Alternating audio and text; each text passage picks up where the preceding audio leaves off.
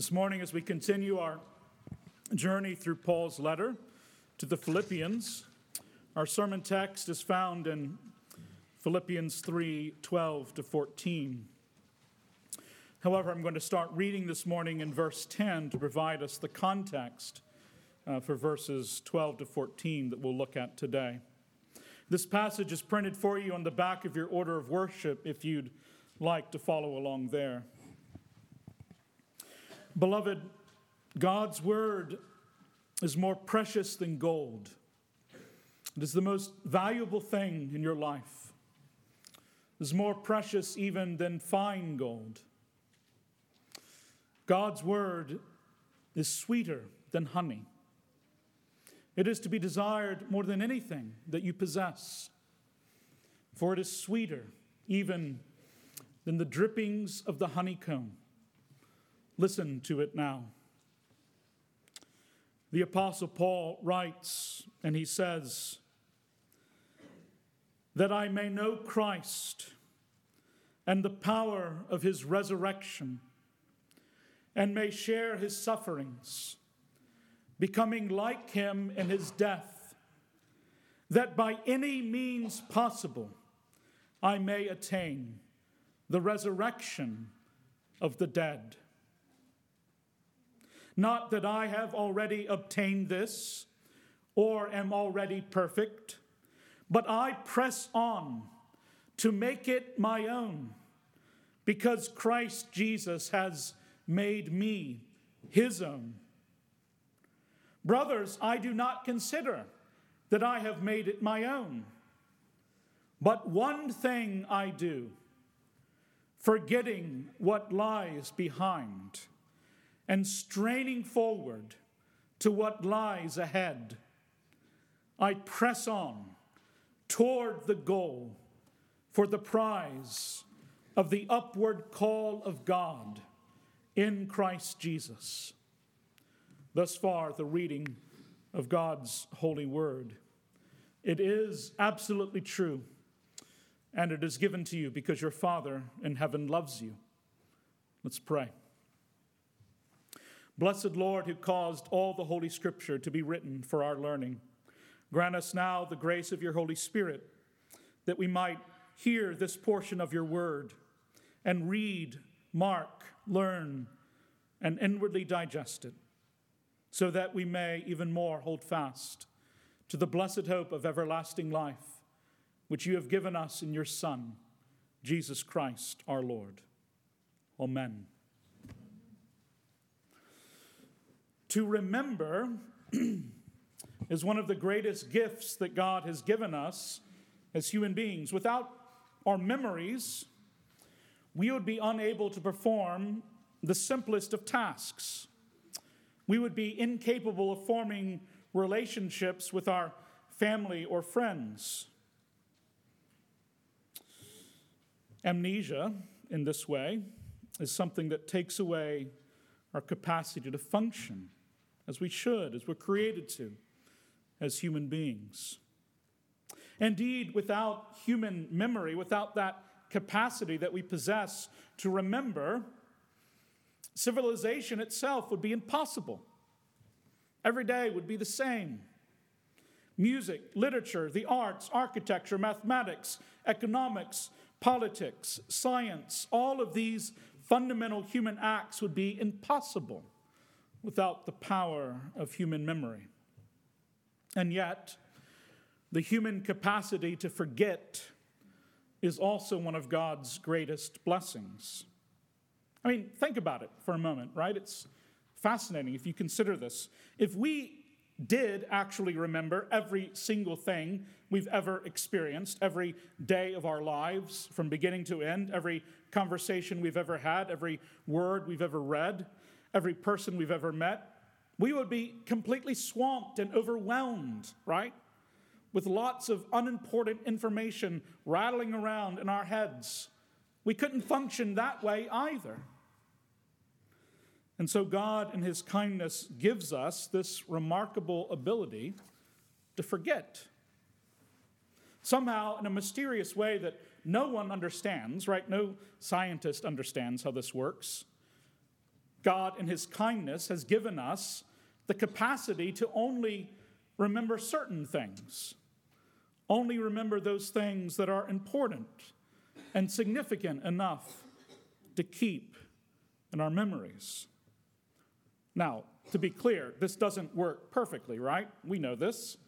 It doesn't work the way it should exactly in this fallen world. All of our memories are flawed. Sometimes, actually, we remember things that, or we think we remember things that didn't happen or didn't happen in the way that we think we remember them happening. Sometimes we can't remember things that we feel like we need to be able to remember, right?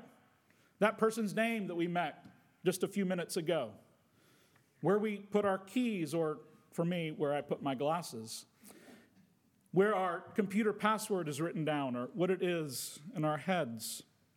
And sometimes, more painfully, we remember things that we prefer to forget. That's what we call trauma, right?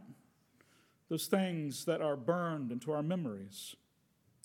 Harm that has been done to us, or perhaps harm we've witnessed done to others, or even potentially harm that we have done to others. All of us who have lived in this world for any length of time know what it is like to carry memories like this. We know this burden, we know this weight. Now, the Apostle Paul also lived in this world and he also knew what it was like to carry the past. In his life before he met Jesus, Paul, then called Saul, had done things I'm sure he would have preferred on some level to have forgotten. Acts chapter 7 tells us in some great amount of detail about how Paul witnessed the brutal murder in cold blood of a man named Stephen, a righteous man, a young preacher who was surrounded by a mob, cast out forcibly from the city of Jerusalem, and then they picked up stones and beat him to death. Acts doesn't tell us whether Paul actually participated in this horrible, horrible, violent act but it makes clear that he at least watched and he approved of it. Then in Acts 8, we read this verse almost immediately after. Luke tells us, and Saul, that is Paul, was ravaging the church and entering house after house. He dragged off men and women and committed them to prison. I mean, there's so much violence contained in that short verse, right? Paul, with armed men, was going house to house in Jerusalem, acting on rumor or innuendo about who had become baptized, who was following Jesus, and beating down their doors and forcibly arresting and dragging away fathers and mothers, husbands and wives, and throwing them into prison. I mean, think about that, right? It doesn't take much imagination to consider what that must have been like. The trauma that Paul must have inflicted on others during that time, the way he must have hardened himself to men and women crying out for mercy, to children who must have been terrified by the men bursting in their home, Paul at their head, dragging away their parents. But of course, Paul doesn't only carry memories from the pain that he's inflicted on others. Now, since Paul met Jesus on that road to Damascus, he's experienced plenty of violence against himself that he carries with him. If you read the book of Acts, you'll find that it's full of descriptions of Paul getting beat up, Paul getting left in a bloody heap somewhere, Paul getting thrown into prison, Paul barely escaping with his life again and again, Paul facing down riots and mobs and crowds full of men who want to kill him. In 2 Corinthians, Paul summarizes his experience like this He says, Five times I received at the hands of the Jews the 40 lashes less one. which means that he was scourged each of those times with 39 lashes of the whip. Three times, he says, I was beaten with rods. Once I was stoned. Three times I was shipwrecked. A night and a day I was adrift at sea. Now, Paul lists these experiences here in quick succession, but each of these things happened to him second by second, minute by minute, hour by hour. Each time he was scourged or beaten or stoned or imprisoned or shipwrecked, those were real experiences of harm and violence and abuse burned into his mind and his memory. The point is, Paul is not different than you or me, probably even more than most of us. Paul is a man who knew what it was to carry the pain and burden of the past. He had done terrible things, and terrible things had been done to him. And it is in that context that Paul writes the words that we read in our passage this morning. He says, I count all things as loss, so that I may know Christ and the power of his resurrection, and may share his sufferings, becoming like him in his death, that by any means possible, any means possible, I may attain the resurrection from the dead. Not, Paul says, that I have already obtained this. I don't already have the resurrection or already am made perfect but I press on to make it my own because Christ Jesus has made me his own.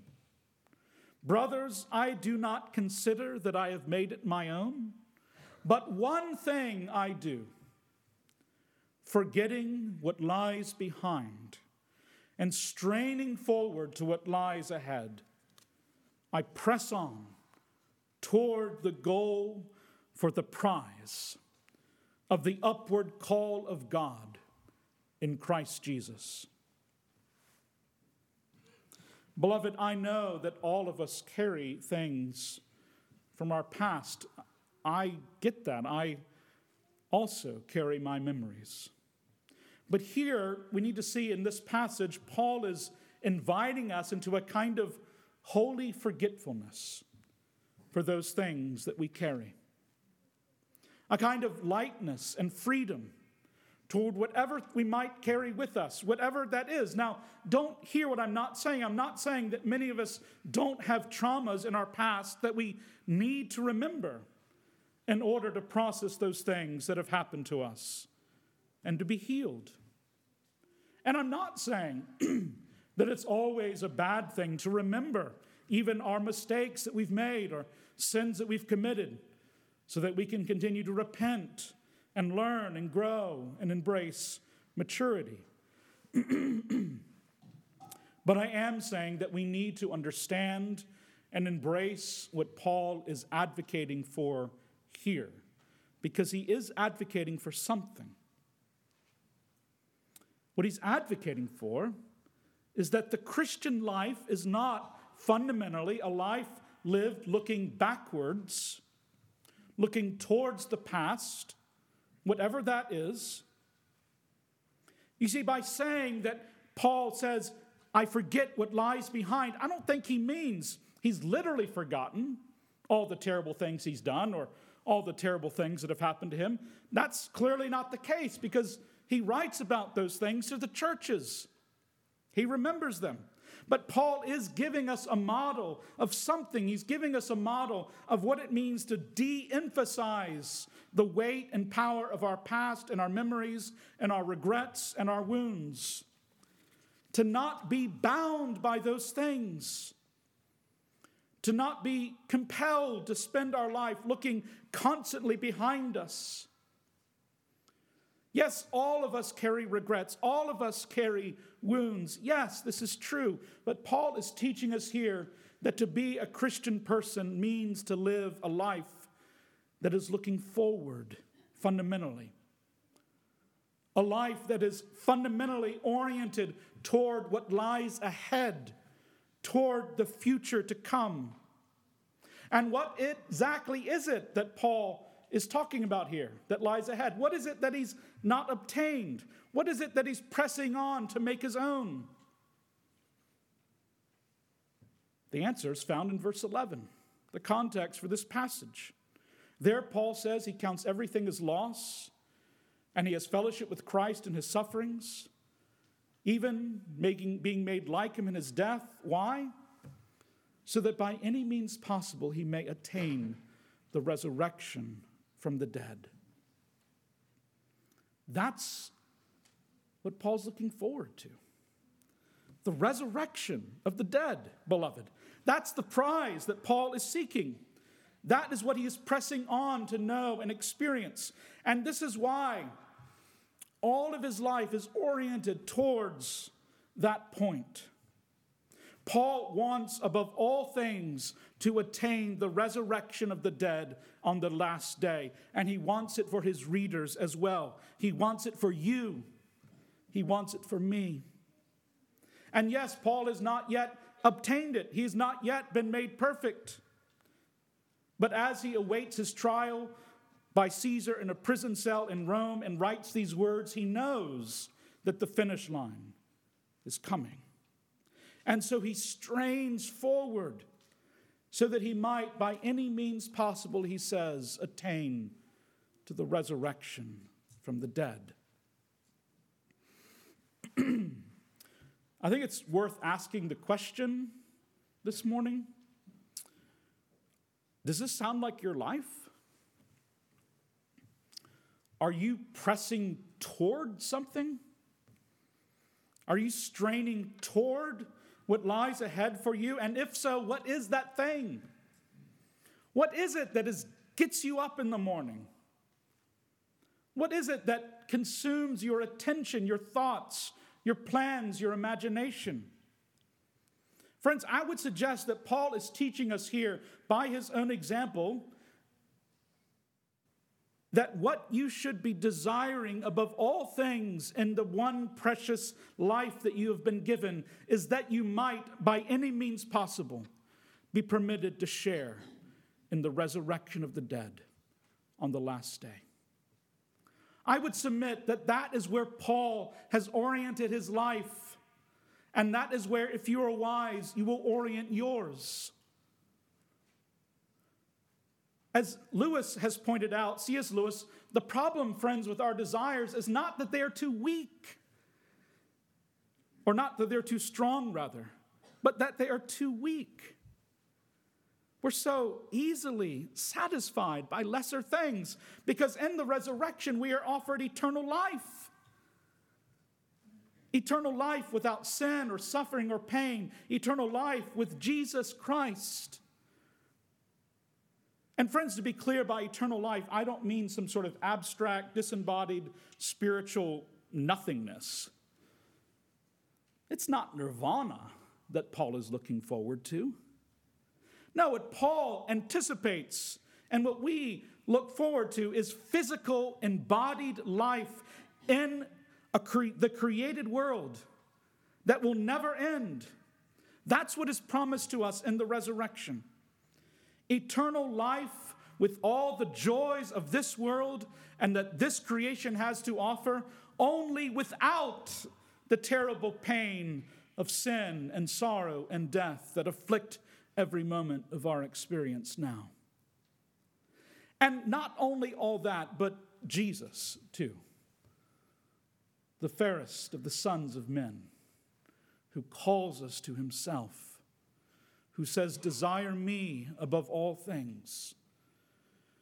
Friends, if you are going to see Jesus, there's only one way for you to do that. You had better be raised from the dead because you cannot see him now, not with your eyes. There's only one way to see your Lord Christ, and that is through death and resurrection, just like him knowing Jesus and the resurrection. That is what Paul wants more than anything else to know him not and only in a mirror dimly, but face to face, in the fullness of knowledge that is only possible in the flesh and without the stain of sin. This resurrection is what Paul seeks with all of his energy. Beloved, I don't know exactly what your relationship is to the resurrection of the dead. I don't know how much you actually think about what is offered to you in the gospel of, Lord, of our Lord Jesus Christ. Because what is offered to you, to be clear, by Jesus is not just a little self improvement, right? So that you might manage your money a little better and live a little more morally and get along with your neighbors get ahead in your job. It's not just a little pickup to get you through hard times. No, friends, the hope and promise that is offered to you in the good news of Jesus is what men and women have burned at the stake for. Like, that's how precious it is. The promise of the resurrection, of eternal embodied life in the new creation. That's what motivated the saints who came before you to suffer mocking and flogging and chains and imprisonment, to be sown, stoned and sawn in two, to be killed with the sword, to go about in the skins of sheep and goats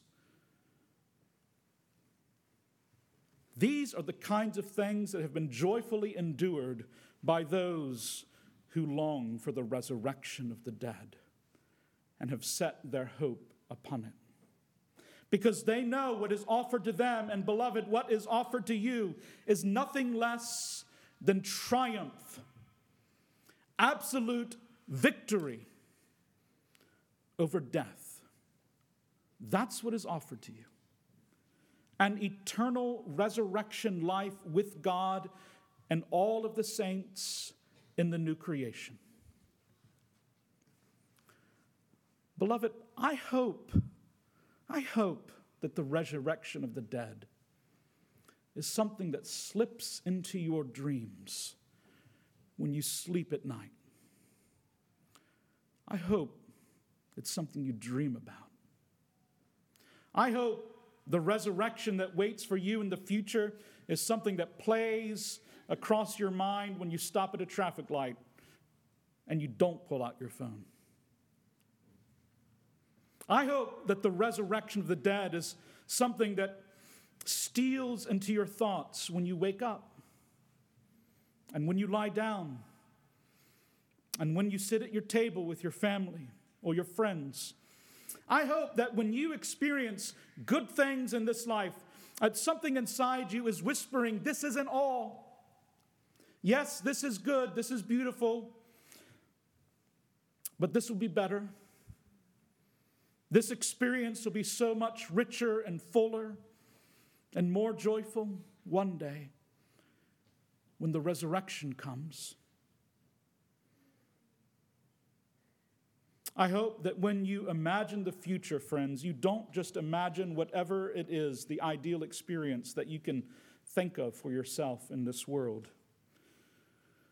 I hope that when you dream and imagine what lies before you, that you remember that whatever brief joys you might know in this short, temporary life is only a small shadow of what stretches before you if you somehow, by any means possible, attain the resurrection from the dead. That is the great prize and crown for which the saints who have gone before you still wait for even now. That joy of the resurrection is the joy that was set before Jesus as he went to the cross and embraced death. Calvin puts it this way he says, He alone has fully profited in the gospel, who has accustomed himself to continual, medita- continual meditation upon the blessed resurrection. He alone, and I think this is a quote worth thinking about, he alone, Calvin says, has fully profited in the gospel and the good news of Jesus, who has made a habit, a custom, Calvin says, of regularly thinking about and imagining and dreaming about the resurrection that is to come. And Calvin is also implying the opposite that if the promise of the resurrection is not something we're accustomed to meditating upon, we are missing something essential and fundamental to what is meant to give us hope and joy and peace and contentment in this life. What I am saying, beloved, is that if you are not happy in this life, if your joy is short term and hard to maintain, then it is worth asking yourself Am I placing my happiness in the right place? Is my joy centered in something shifting or something firm? Am I spending my time and energy meditating on the thing that Jesus has actually promised to me? The thing that He has promised to me to be the fulfillment of all of the longings that I have all of the hopes and dreams I possess. Because that is the resurrection.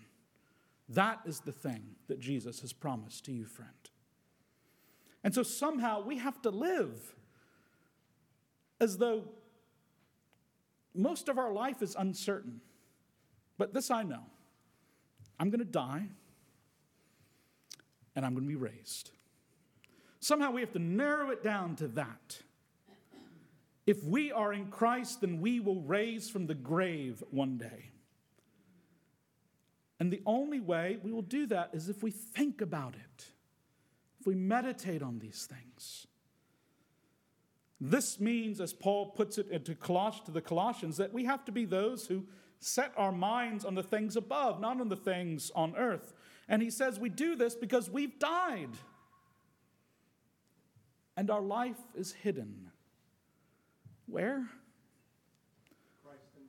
With Christ in God. He has gone before us, beloved. He is the firstborn from the dead. And his life in heaven now is God's certain pledge that what waits for you is the new creation. What waits for you is everlasting life. What waits for you is a resurrection, like unto the resurrection of your Savior and Lord. And that is the prize, that is the goal, that is the reason we forget what lies behind and strain forward to what lies ahead. In the name of the Father, and of the Son, and of the Holy Spirit. Amen. Heavenly Father, indeed give us the faith and grace that we need to imitate Paul, to look forward to the great hope that you've given us in your Son, the blessed resurrection. Indeed, Father, may we be a people who meditate on these things.